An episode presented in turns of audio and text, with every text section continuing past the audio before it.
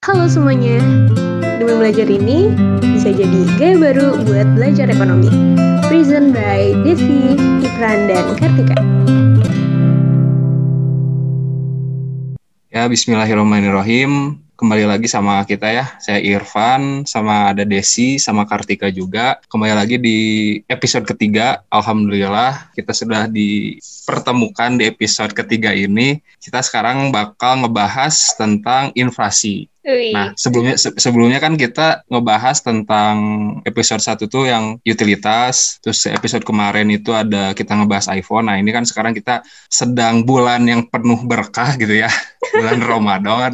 Jadi kita akan membahas inflasi nih mengenai eh, apa sih inflasi di hari raya itu seperti apa. Nanti kita bakal bahas kurang lebih eh, kaitannya tentang inflasi itu tuh penyebabnya apa, terus karena apa, solusinya apa, apakah baik itu apakah itu baik atau tidak dan lain, lain hal sebagainya. Nah, untuk memulai paling kita eh, bakal nostalgia sedikit nih. Kalau bekal kita nih waktu SD itu berapa sih coba? Dari aku Bekal ya, waktu SD itu berapa gitu sih gitu? hmm, waktu SD, kalau aku tuh naik eh, naik grade tuh naik seribu gitu loh. Kelas 1 seribu, kelas 2 dua ribu, sampai kelas 6 enam ribu. Dengan uang segitu tuh kayaknya bisa beli banyak hal sih dulu. Seribu kelas 1 kayak beli bakso ikan kali ya 500 tuh masih banyak gitu loh. Tapi kan kalau sekarang enggak juga ya. Kalau kalian berapa? Aku kayaknya dari eh pas SD tuh rata gitu deh, 2000 sampai 3000 ya. Hmm. masih inget banget tuh kayak dulu tuh gue makan ini tahu.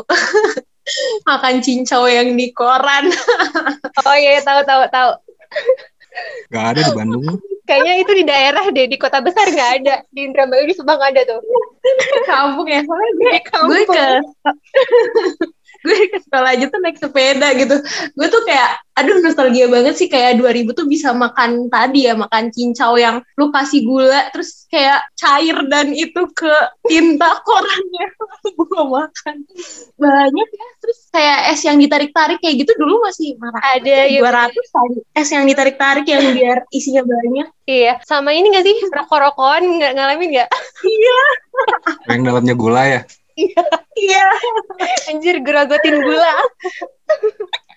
Terus yang Kalau itu dulu juga di Bandung, kalau Apa? 500 itu udah dapat nasi kuning diplastikin. Iya bener, iya bener-bener Sekarang nasi mah- kuning. Sekarang mah 500 dapat apa coba? Nasi kuning aja sekarang udah 8000 Iya bener, bener-bener nasi kuning juga dulu murah ya. Kayak semangkok 500 rupiah gitu loh. Mantap sih. Semangkok. Iya, Semangkok. semangkok loh. 500 sekarang berapa nih? Boro-boro 500, 5000 juga jarang kayaknya. Kalau misalnya eh, bekal anak SD pada zaman kita nih dikasihin buat anak SD zaman sekarang kira-kira bakal mencukupi atau enggak? Aduh. Iya, ada gue kan SD. Bekal dia kayaknya 10 ribu sampai 15 ribu deh. Udah gitu bawa kayak bawa bekal dari rumah juga gitu. Jadi kayak cuma buat jajan doang. Kadang nggak, gue Kalau gue mikir gini. buat makan ya. Kadang gue mikir sih, ntar kayaknya anak gue bekalnya berapa ya? Anak SD sekarang udah jajan time coba. Terus Wih. udah yang kayak gitu-gitu kayak, wih, HP udah iPhone. iya udah iPhone HP-nya. Kenapa ya nilai uangnya turun tuh berarti kan? Dulu tuh bisa beli banyak gope, sekarang parkir aja kayaknya nggak dapet deh gope. 2000 nggak sih? Iya, Sekarang 2000. pukul rata. 2000 parkir walaupun berapa menit doang. Kenapa, tuh? Kenapa ya? Kenapa tuh bisa kayak gitu kira-kira? Atau gini gak sih kayak dulu kalau misalnya 50 ribu kita beli ke supermarket tuh kayaknya banyak banget dapetnya. Tapi kalau sekarang kayak cuman dapet beberapa item barang doang gitu nggak kerasa gitu loh jajan 50 ribu. Nah, berarti kan benar. nilai uangnya tetap 50 ri- eh, uangnya tetap 50 ribu tapi nilai uangnya tuh udah turun gitu. Palingan ya satu item kali ya sekarang ya kalau di mall. Bahkan kayak mungkin nggak dapet sama sekali gitu. Dapet lah dua, Ribu. dua atau tiga. Apa tuh? Chat time 2 ya? Chat time dua ya. Dua kurang sedikit. Nah, berarti kan turun tuh nilai uangnya. Kenapa tuh? Ada inflasi. Iya ada inflasi benar karena ada inflasi. Inflasi itu berarti deket banget ya sama kehidupan kita. Nggak Mm-mm. kerasa sama kita. Inflasi itu apaan sih? Berarti BTW barangkali nih yang nggak dengerin pernah dengar cuman nggak tahu sebenarnya inflasi itu apa sih? Fenomena yang gimana? Oh, inflasi berarti ini kali ya kenaikan fenomena kenaikan harga barang ya. Yang Hmm. maksudnya tuh kayak tiap tahun tuh makin ini gitu sedangkan ya nih apa namanya uang ya gitu. Ya balik lagi kan kayak misalnya dulu kita 50 ribu gitu bisa dapat banyak barang gitu kan. Sedangkan kalau sekarang 50 ribu paling cuma dapat berapa item kayak gitu kan. Berarti karena fenomena harga barang. Cuma eh, naiknya harga barangnya nih kenapa nih kan nggak mungkin ujuk-ujuk naik ya. Nggak mungkin kayak ah aku pengen naikin harga Hmm. Eh, ini dulu sih eh, harga barang naik harga barang di sini kalau misalnya harga pulpen doang yang naik inflasi nggak sih berarti? Hmm, oh iya ada ininya ya, ada asumsinya ya kalau Iya. dia secara umum, secara umum dan terus menerus. Berarti kan eh, umum tuh nggak cuma satu barang nih yang naiknya. Jadi banyak barang naik dan secara terus menerus. Jadi kalau misalnya ada satu barang doang yang naik nggak bisa disebut inflasi dan inflasi ini fenomena kenaikan harganya kan. Jadi kalau betul. satu barang doang yang naik nggak bisa disebut inflasi. Jadi banyak sih yang salah artiin kayak inflasi ini inflasi, Hmm. tapi barangnya satu yang naik dan fenomenanya tuh insidental sek- sekali doang gitu loh terus udah nggak naik lagi. Nah kalau gitu kan nggak bisa disebut inflasi nih karena nggak terus menerus. Kalau misalnya lebaran dibilangnya bisa insidental atau gimana nih? Nah itu dia insidental nih. maksudnya kayak cuma Uh-huh. sekali doang Itu atau dia gimana? nih. Misalnya kalau lebaran gitu mah, misalnya kan cuma terjadi di negara-negara Islam lah gitu kan yang terjadi inflasi di bulan lebaran mah gitu kan. Misalnya kan kalau di Amerika sendiri itu istilahnya nggak terlalu apa ya nggak terlalu berpengaruh nggak sih istilahnya Mm-mm. karena kan cuman di negara-negara Islam aja yang apa istilahnya yang merayakan secara serentak gitu serentak artinya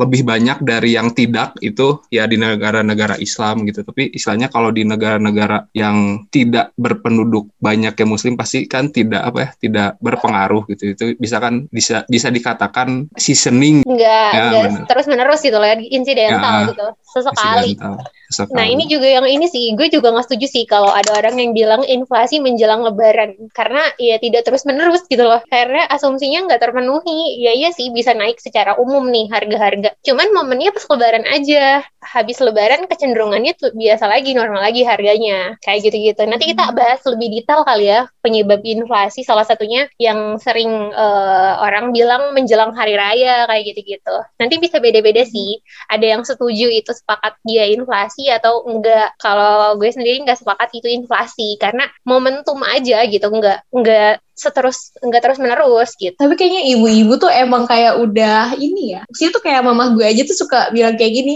teh kalau bisa beli baju lebaran nanti sebelum ini ya, sebelum Ramadan gitu. Kayak sebelum Ramadan aja tuh udah udah persiapan beli baju lebaran. Hello. iya Terus kata mama gue kayak nanti harganya mahal loh teh kayak semua orang tuh udah berekspektasi gitu bahwa ketika Ramadan itu harganya mahal. Cuma memang kalau di Ramadan tahun ini kayaknya nggak terlalu ini ya. Iya. Maksudnya nggak terlalu kayak nggak kayak apa sih kenaikan apa gitu. Hmm. palingan kayak cuma di cabe kali ya kata mama gue iya iya. Cabai cabai Iya lebih sih. mahal dari daging. Iya bener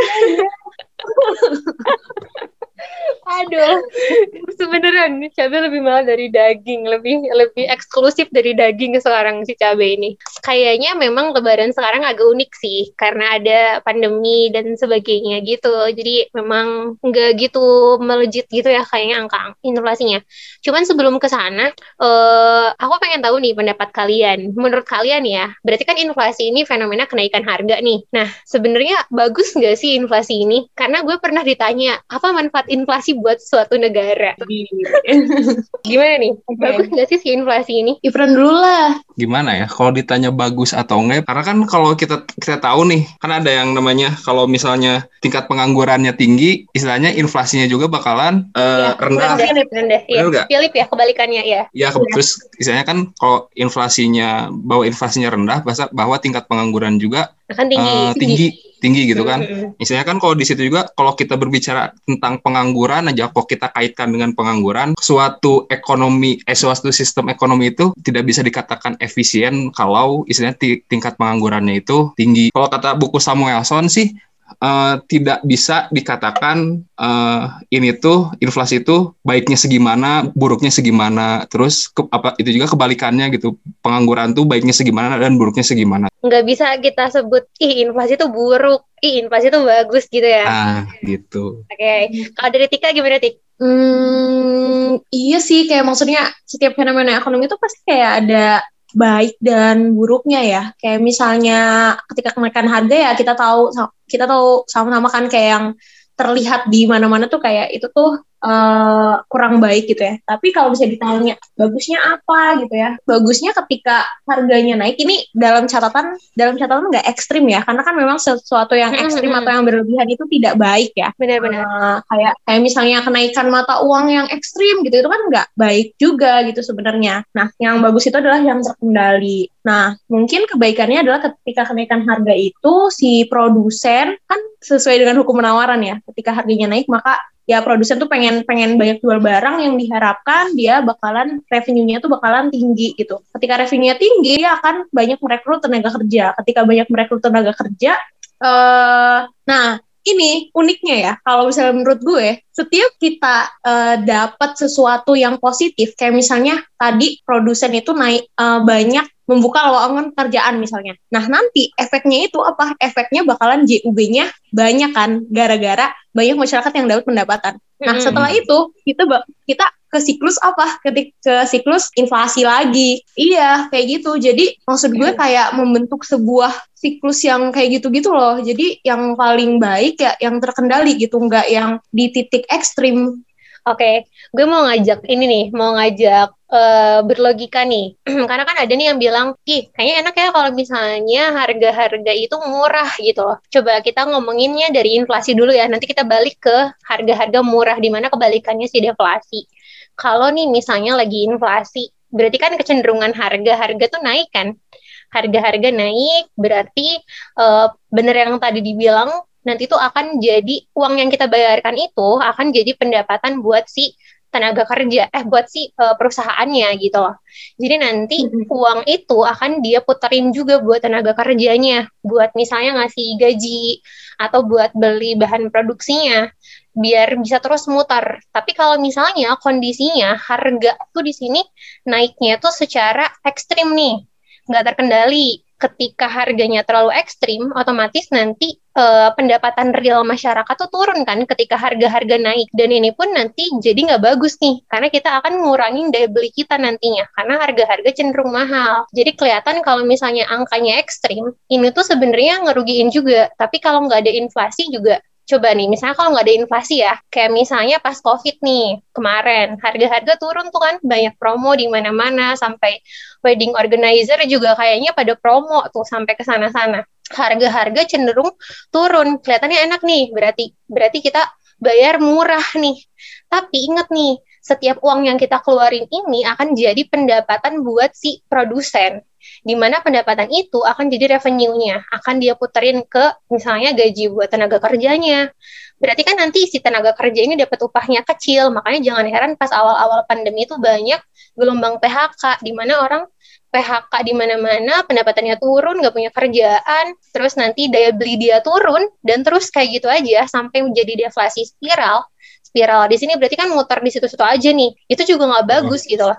Jadi sebenarnya si inflasi, si deflasi ini nggak bisa kita sebut bagus atau buruk. Dia sama-sama punya peran gitu loh buat perekonomian tapi kalau angkanya terkendali. Karena dua-duanya yeah. bisa sama-sama ngerusak perekonomian kalau udah di titik ekstrim. Kayak misalnya waktu di Zimbabwe tuh inflasi gede-gedean. Waktu itu sampai pemerintahnya tuh gara-gara kalah perang kalau nggak salah ya. Terus mereka nyetak uang banyak. Nah ternyata niat bagus itu niat niatnya baik kan pengen ngasih uang ke masyarakatnya. Karena kita habis perang nih ceritanya si Zimbabwe tuh. Terus ternyata niat baik tuh nggak selalu berujung baik juga ternyata di sana angka inflasinya tinggi. Bahkan sampai di sana tuh uang tuh jadi komoditas buat uh, diperjualbelikan buat oleh-oleh yang orang ke sana pulang dari sana bawa oleh-oleh. Terus juga harga telur di sana juga sampai satu butir telur tuh sampai 3 juta gitu loh. Makanya kayak kalau mandang inflasi deflasi ini tuh nggak bisa kita sebut baik atau buruk berarti ya. Karena kalau dia angkanya udah nggak terkendali ya bisa sama-sama ngerusak perekonomian walaupun caranya tuh bertolak belakang gitu. Ternyata ya nggak bisa kita sebut kalau misalnya harga-harga mahal juga buruk gitu loh. Kadang karena gini nggak sih? Misalnya nih kita punya temen yang di luar negeri. Dia bisa misalnya bikin uh, channel nih bikin channel di mana dia bikin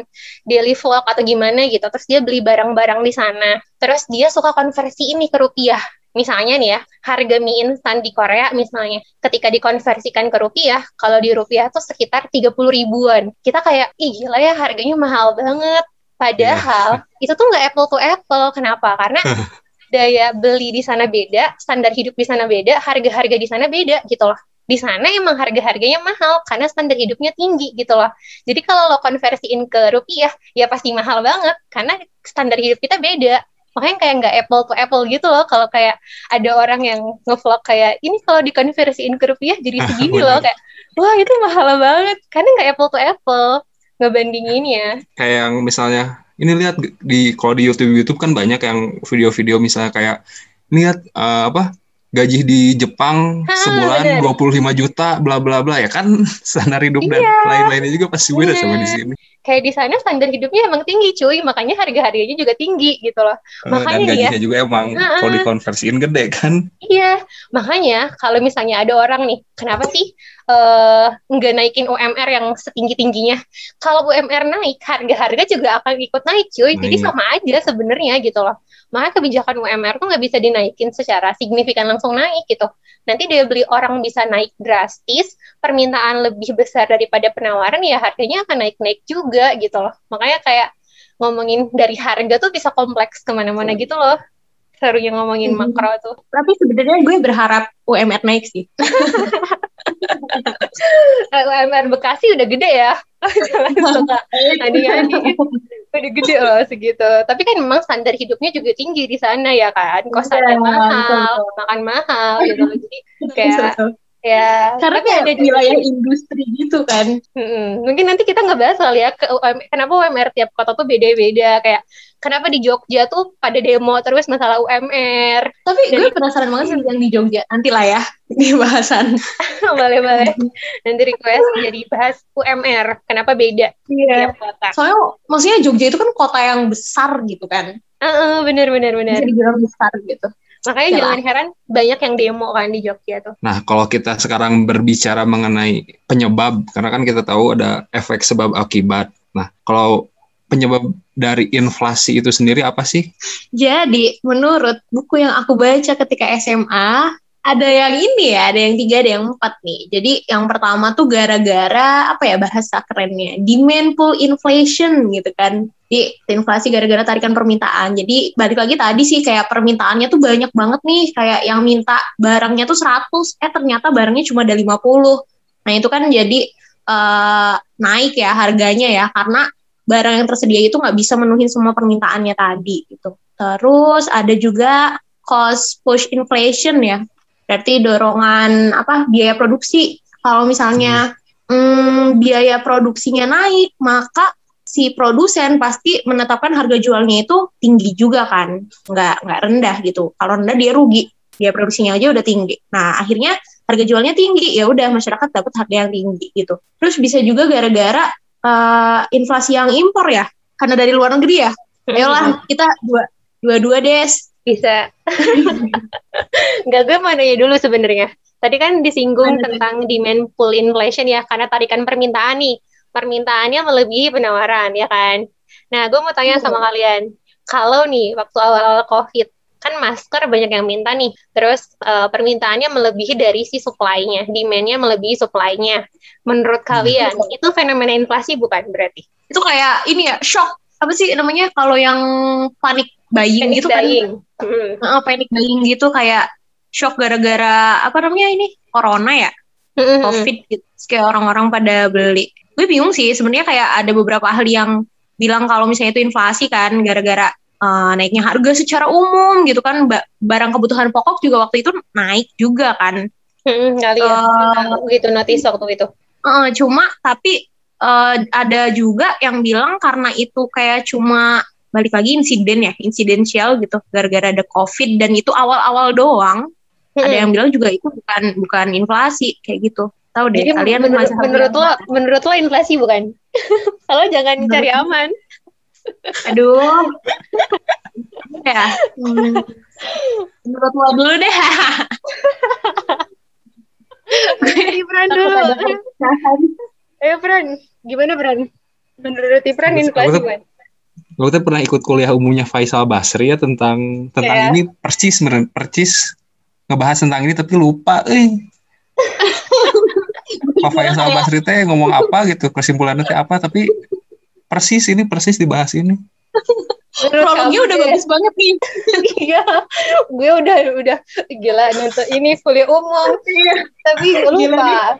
Jadi gimana? Menurut kamu deh Pran, inflasi bukan? Berat ya?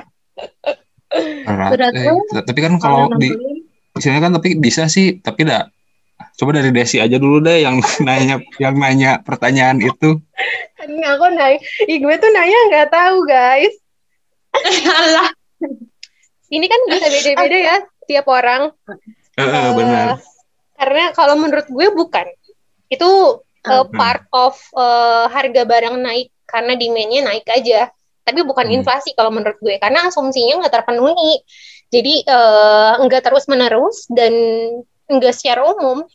Jadi memang waktu itu shock aja kita karena ada wabah di mana uh, gaya hidup kita akan berubah harus pakai masker di mana biasanya orang nggak gitu aware dengan pakai masker sekarang jadi demand-nya tinggi. Itu hanya high demand aja. Tapi menurut gue itu bukan inflasi. Jadi sebenarnya kalau inflasi itu ngomongnya jangka panjang sih. Itu fenomena tahunan kayak gitu-gitu sih kalau gue percayanya. Kalau yang kayak lebaran terus covid. Itu kepercayaan. Iya, gue nggak nggak percaya itu inflasi gitu karena nggak secara terus menerus dan hanya momentum insidental aja gitu.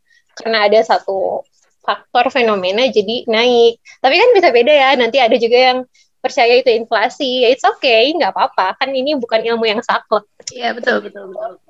Saya gue juga pernah berdebat ini ya ceritanya sama sama temen gue, kakak tingkat gue sih lebih tepatnya.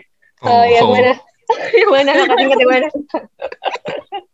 Iya lu pada tahu lah, kayak kita pernah berdebat inilah. Kayak, Tapi kan ini eh, permintaannya adalah gara-gara penyebabnya gitu kan. Terus ya, ya memang seperti itu kan. Maksudnya kayak di ekonom pun hmm, banyak pandangan yang berbeda kan. Iya, it's okay. Eh, kakak- kata kakak tingkat lo gimana? Inflasi bukan? gue lupa deh.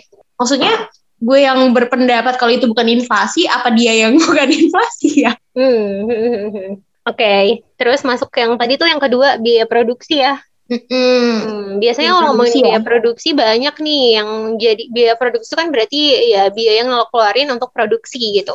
Bisa banyak Hmm. nih buat bahan misalnya atau buat tenaga kerja atau misalnya bahan bakar nih BBM, kenaikan BBM nih pas waktu itu tahun berapa sih yang rame banget kenaikan BBM tuh?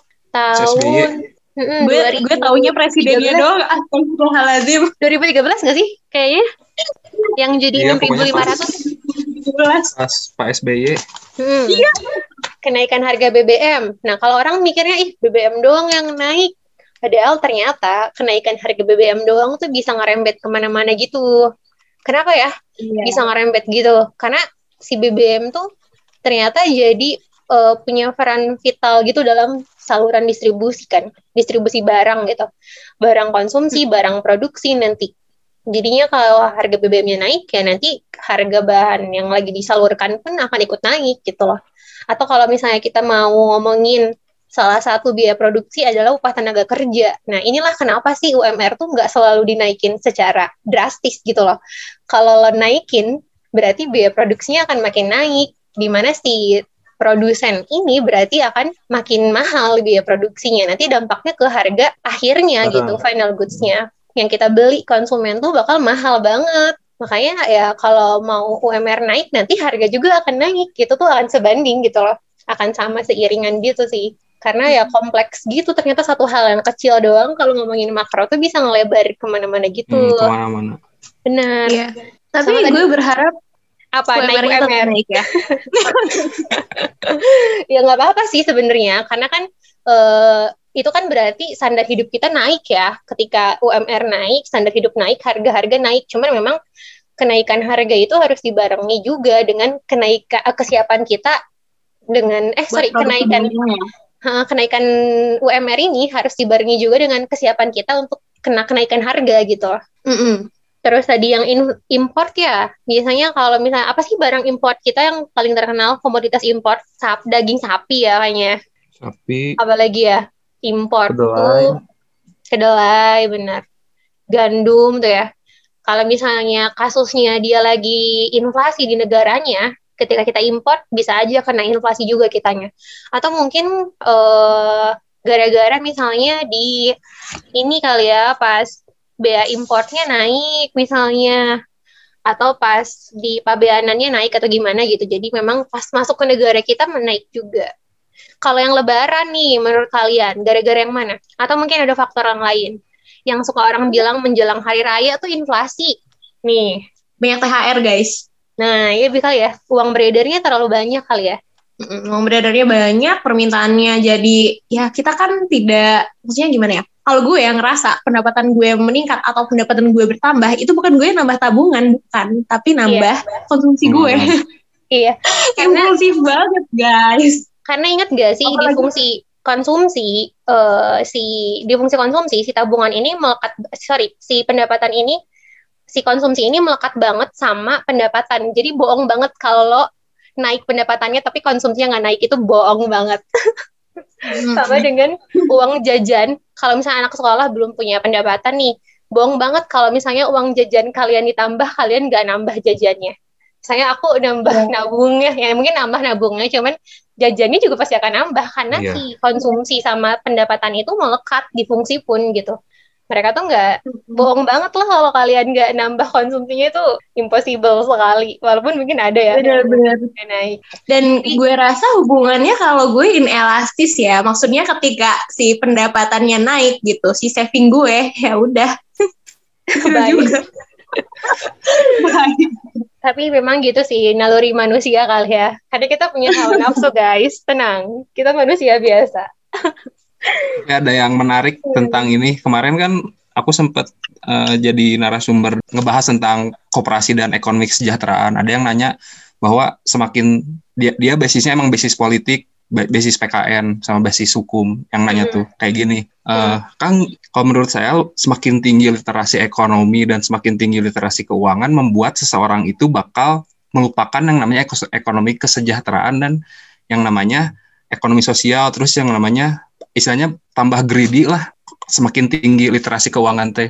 Menurut dia kayak gitu tapi menurut menurut Irfan kan ya kalau istilahnya kalau lebih tinggi literasi keuangannya tentang ya tentang baca buku dari sana sini terus baca buku mikro makro ekonomi kesejahteraan ekonomi sosial terus baca buku sosialis komunis kapitalis ya istilahnya kan bakal ngebuat seseorang itu tidak malah malahan tidak semakin greedy gitu tapi semakin wise bener gak sih?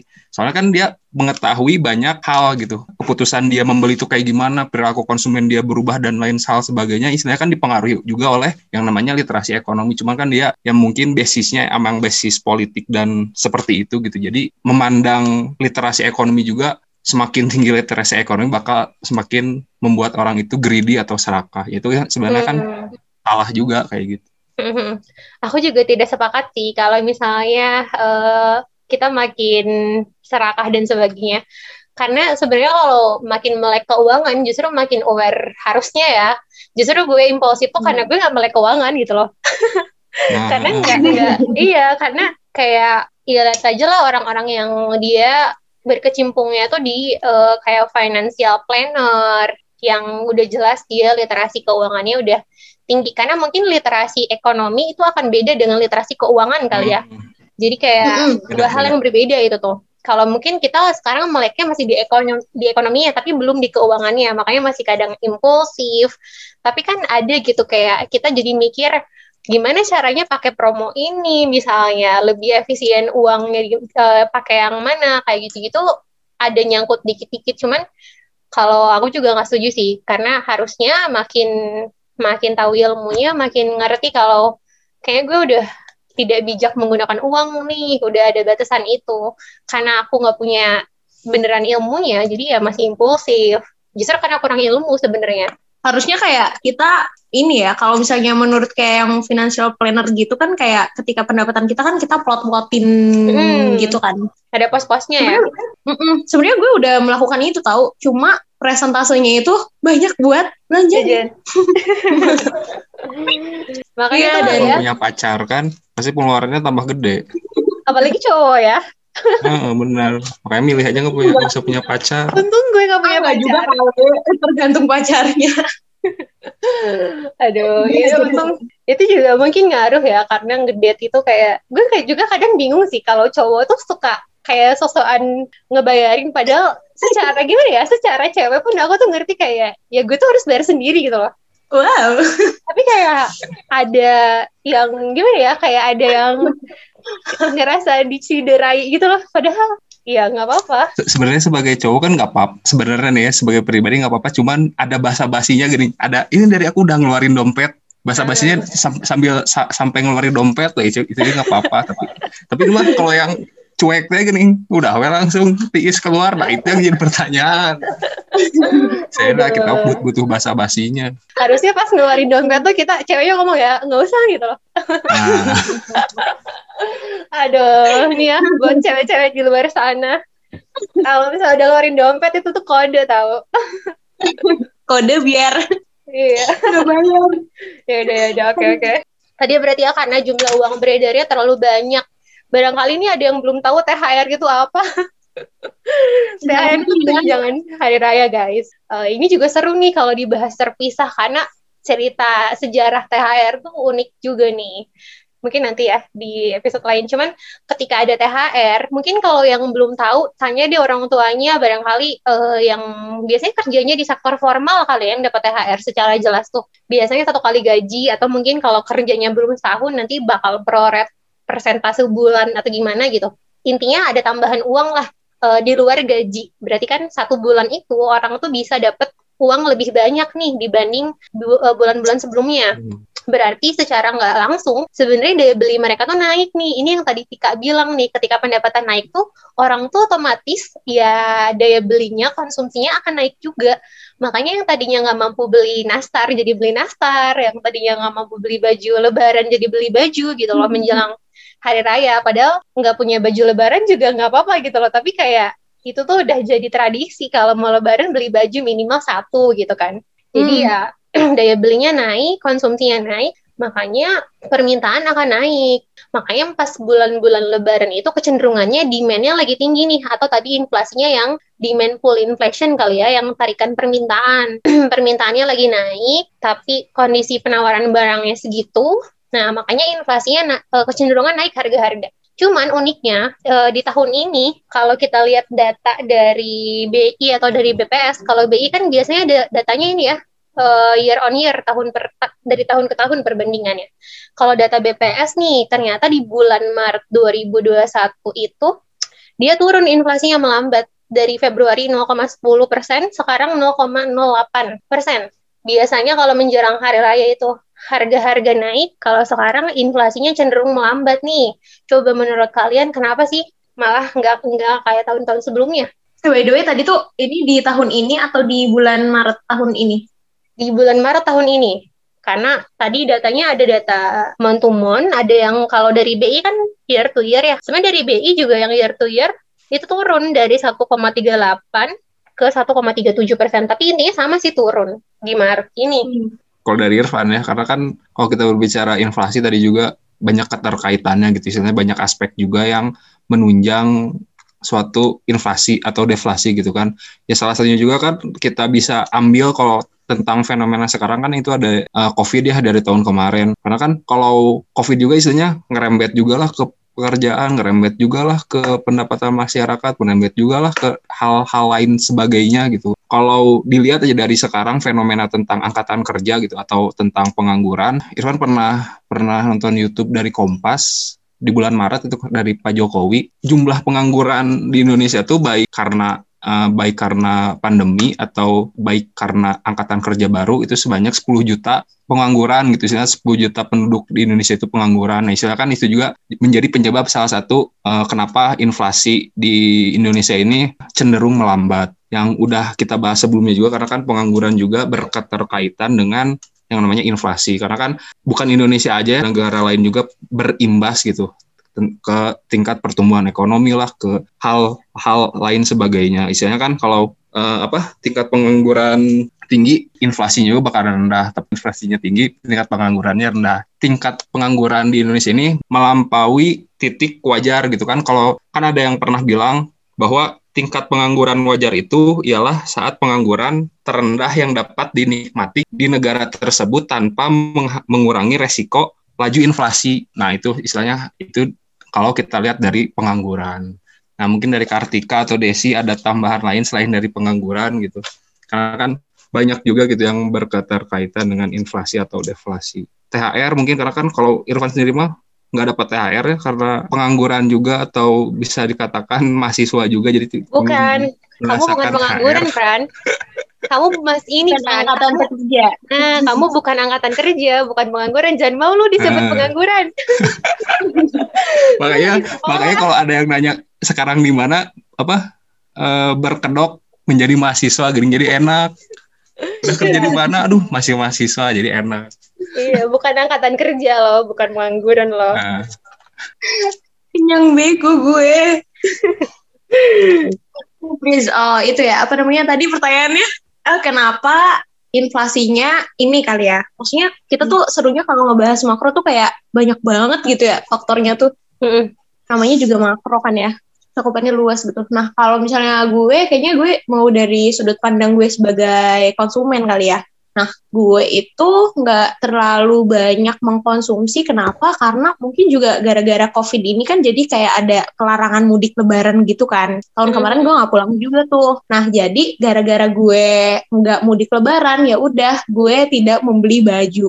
Dan nggak bagi-bagi THR. Betul, kayak udah dua, dua lebaran gak balik ya kayak Bang Toib satu lebaran lagi berarti. iya nih karena uh, pandemi ini kayak banyak hal berubah aja sih. Terus hmm. ternyata pas tahun kemarin juga uh, kata mama gue nggak yang nggak yang salaman-salaman sama tetangga-tetangga gitu loh. Jadi kayak ya banyak berubah terus kayak nggak beli baju juga. Maksudnya nggak nggak konsumsi yang banyak kayak kita. Misalnya ada kan kalau lebaran biasanya kayak uh, ada acara keluarga gitu kan kumpul-kumpul. Nah tapi dari lebaran tahun kemarin dari keluarga sendiri dari keluarga gue sendiri aja tuh nggak nggak yang bikin kayak keluarga besar ngumpul gitu enggak gitu. Kan kalau misalnya kita bayangin ya kalau misalnya kita bikin acara besar kayak gitu kan kita membeli daging sapi berapa kayak gitu kan. Sedangkan dilihat dari hal kecil aja tuh uh, dari dua lebaran ini nggak terjadi gitu loh kayak gitu. Berarti ya emang konsumsinya kalau dari gue sendiri ya konsumsinya tuh emang nggak nggak terlalu banyak kayak lebaran-lebaran tahun-tahun tahun kemarin sih. Kayak beda aja gitu pas pandemi. Mm-hmm.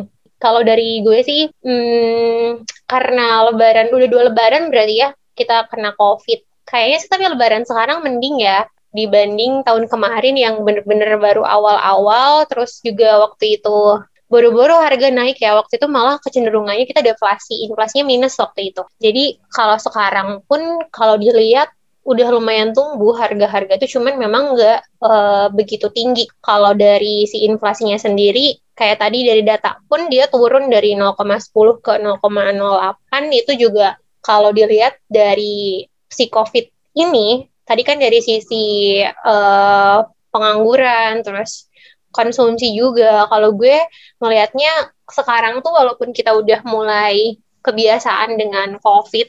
Tapi memang masih uh, si daya beli itu belum begitu kuat gitu loh. Makanya harga-harga pun masih kejaga masih terjaga gitu.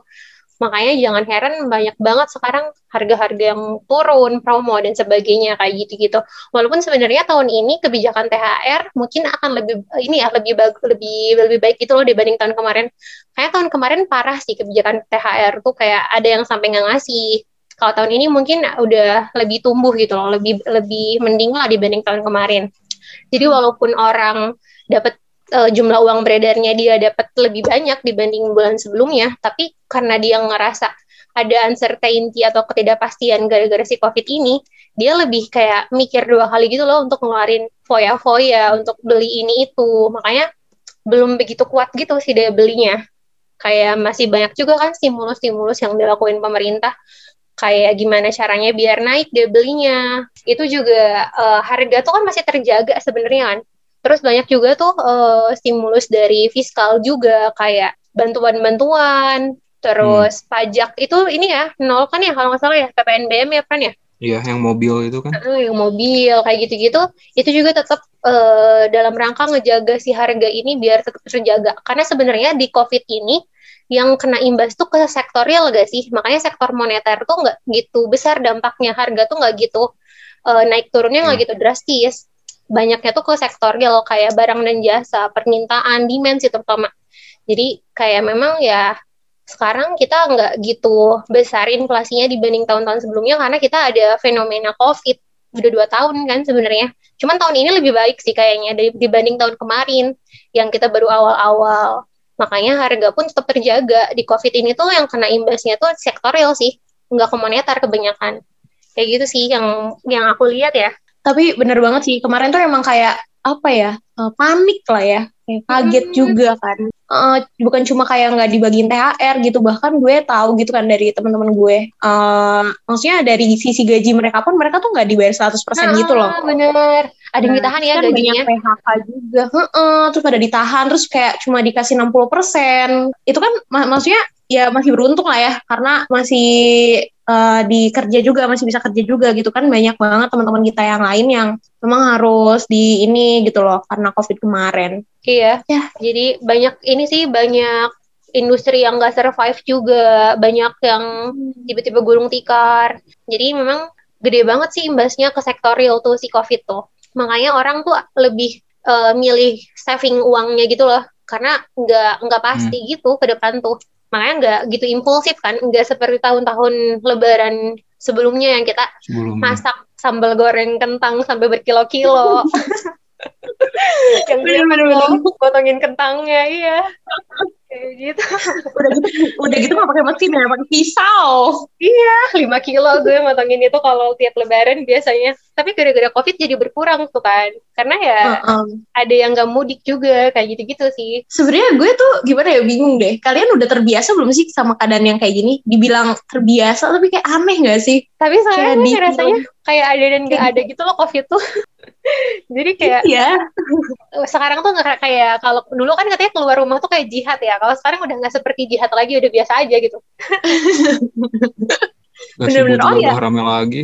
Iya. Iya sih. Sumpah loh udah di Bandung tuh nggak kayak nggak kayak covid nggak kayak Asli corona Bandung. sumpah. Nggak ya kan ya kan ya. Tapi masih pakai masker kan sengaja dan membawa membawa hand sanitizer. Uh. masih masih kalau itu Kayaknya uh. sekarang orang takut juga deh kalau nggak pakai masker dan ngerasa ada yang aneh ya sih kayak kalau naik motor pun ada angin masuk gitu ya. Kalau gue ngerasa kayak ada yang ketinggalan ternyata belum pakai masker kayak gitu-gitu. Udah kebiasaan iya, dan, harusnya. Dan anehnya kita sudah terbiasanya tuh terbiasa pakai masker gitu kan. Iya. sesuatu yang tidak pernah kita ekspektasikan sebelumnya. oh ya, terus hmm, mungkin ini ya conclusionnya kayak kebijakan apa sih gitu kan di pandemi kayak gini. Gue pernah masuk kuliah eh sama kamu loh Des kita itu orang yang kuliah umumnya yeah. tapi tapi gue tuh sebenarnya pengen ngebahas ini di episode terpisah gitu loh. Kita pengen gue tuh pengen oh, okay. compare ngecomparein kebijakan fiskal sama kebijakan moneter yang diambil uh, di masa covid sekarang. Sebenarnya kan kalau ngomongin kebijakan apa, masalah inflasi deflasi ini bisa diatasi dua kebijakan kan, di samping beberapa kebijakan yang lain. Ada moneter, ada fiskal, ada bisa sama Kementerian Keuangan dengan pemerintah pakai instrumen fiskal, pajak dan subsidi. Kayak sekarang lo dapat banyak bantuan, terus pajak diturunin, itu kan fiskal tuh bagiannya. Ada juga moneter sama ini, anggaran. Iya, anggaran. Sama moneter nih. Moneter nanti bakal BI kan yang uh, punya otoritasnya. Kayak nurunin BI 7 di RR gitu. Terus uh, si ini loh, kemarin tuh tingkat suku bunga bank tuh turun kayak gitu-gitu. Itu kayaknya hmm. akan lebih seru kalau kita bandingin gitu loh kebijakan yang diambil tuh udah efektif belum sih efisiensinya sekarang defisit anggaran kita udah melebihi batas normal itu kayak bakal seru sih nanti dibahas di episode terpisah aja kali ya boleh boleh boleh boleh okay. boleh tapi ini kajiannya ini banget nih soalnya kemarin tuh kayak pas kita dengar kuliah umum aja tuh kan kayak ini kebijakan yang biasa kita lakukan itu yang nggak bisa kita lakukan karena memang ini uh, hal yang dikontrolnya itu berbeda kan. Maksudnya variabel yang dikontrolnya itu adalah kesehatan gitu. Jadi hmm. itu kayak variabel di luar dari ini sih. Cuma ya gue penasaran sih kayak maksudnya apa aja sih yang udah dilakuin pemerintah terus efektivitasnya kayak gimana? Karena kan memang kalau dari pandangan para ahli kayak ya kita nggak bisa nih nerapin kebijakan moneter atau fiskal yang biasanya karena sekarang berbeda gitu yeah. situasinya tuh kayak uh -uh, karena ada variabel yang susah dikontrol tadi dan gue bete banget sih kalau ada yang lo lebih milih kesehatan atau ekonomi? Itu tuh dua dua dua hal yang nggak bisa dipisahin gitu loh kayak ya bukan berarti ketika lo nyelamatin ekonomi terus kesehatannya diabaikan gitu loh. Kayak itu tuh dua-duanya hal yang harus diselamatkan. Kalau lo fokus ke kesehatan dan lupa ekonomi juga banyak bisnis yang bangkrut loh cuy. Banyak keluarga yang nggak bisa ya kita minta terus ke negara juga negara kita utangnya makin gede gitu loh itu seru iya, sih kalau dibahas. Karena dua hal yang nggak bisa dipisahin. Itu kali ya, ya konklusi buat sekarang dulu deh. Kalau misalnya dari gue sih konklusinya kita nggak bisa lagi mandang inflasi itu sesuatu yang baik atau buruk. Ternyata ada manfaatnya juga ketika harga naik, ketika harga turun. Asalkan tadi ya asumsinya dia di angka yang terkendali, nggak sampai yang inflasinya hyper, deflasinya juga nggak sampai bikin deflasi spiral. Terus uniknya tahun ini Lebaran tahun ini beda dengan Lebaran biasanya yang di mana kecenderungan ada harga naik. Kalau sekarang enggak karena kita sekarang lagi ada COVID. Aku sama sih konklusinya gitu. Terus juga ini ya apa sih namanya kita jangan ngehujat dulu Menteri Keuangan. Iya, eh negara tuh lagi pusing loh. iya maksudnya kayak iya. bahkan bahkan gini loh guys gitu pengamat ekonomi aja tuh bilang kalau ya tadi ya balik lagi gitu kebijakannya tuh nggak bisa yang kita lakuin ketika kita sedang normal kayak gitu kan. Jadi yuk kita ikro dan melihat datanya gitu kan. Jangan ngejudge aja sih gitu. Mm, oke. Okay. ya udah jadi uh, konklusi atau kesimpulan dari pembahasan kita itu tadi itu ya udah disampaikan dari Desi dan Kartika. Semoga bisa kita kita sendiri juga bisa masih apa dirasa banyak belajar juga dan semoga juga yang mendengarkan kalau ada juga nanti bisa tambah pengetahuannya juga lah pengetahuan tentang ekonomi terutama inflasi. Cukup sekian okay. aja kayaknya tentang dari pembahasan tentang inflasi kali ini dan kita juga tadi eh kalau kalau time value of money juga istilahnya uh, lahir dari iya, inflasi benar nggak sih? Tadi ya. lupa ya nggak dibahas, benar-benar. Oh, lupa. Iya. Ya, itu juga Tambahan juga tuh. bunga. Nah, bunga bunga juga istilahnya ada atau riba sendiri yang haram itu istilahnya terjadi gara-gara inflasi kayak gitu ya.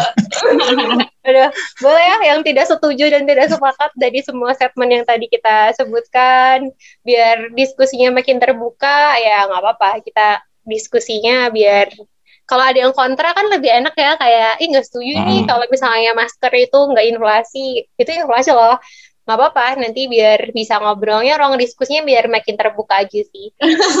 Gitu. Jadi kan kita di sini masih sama-sama uh, belajar betul. Oke. Okay. bye. Bye bye oh my god closingnya. Bye dulu bye bye dadah. Terima kasih sudah mendengarkan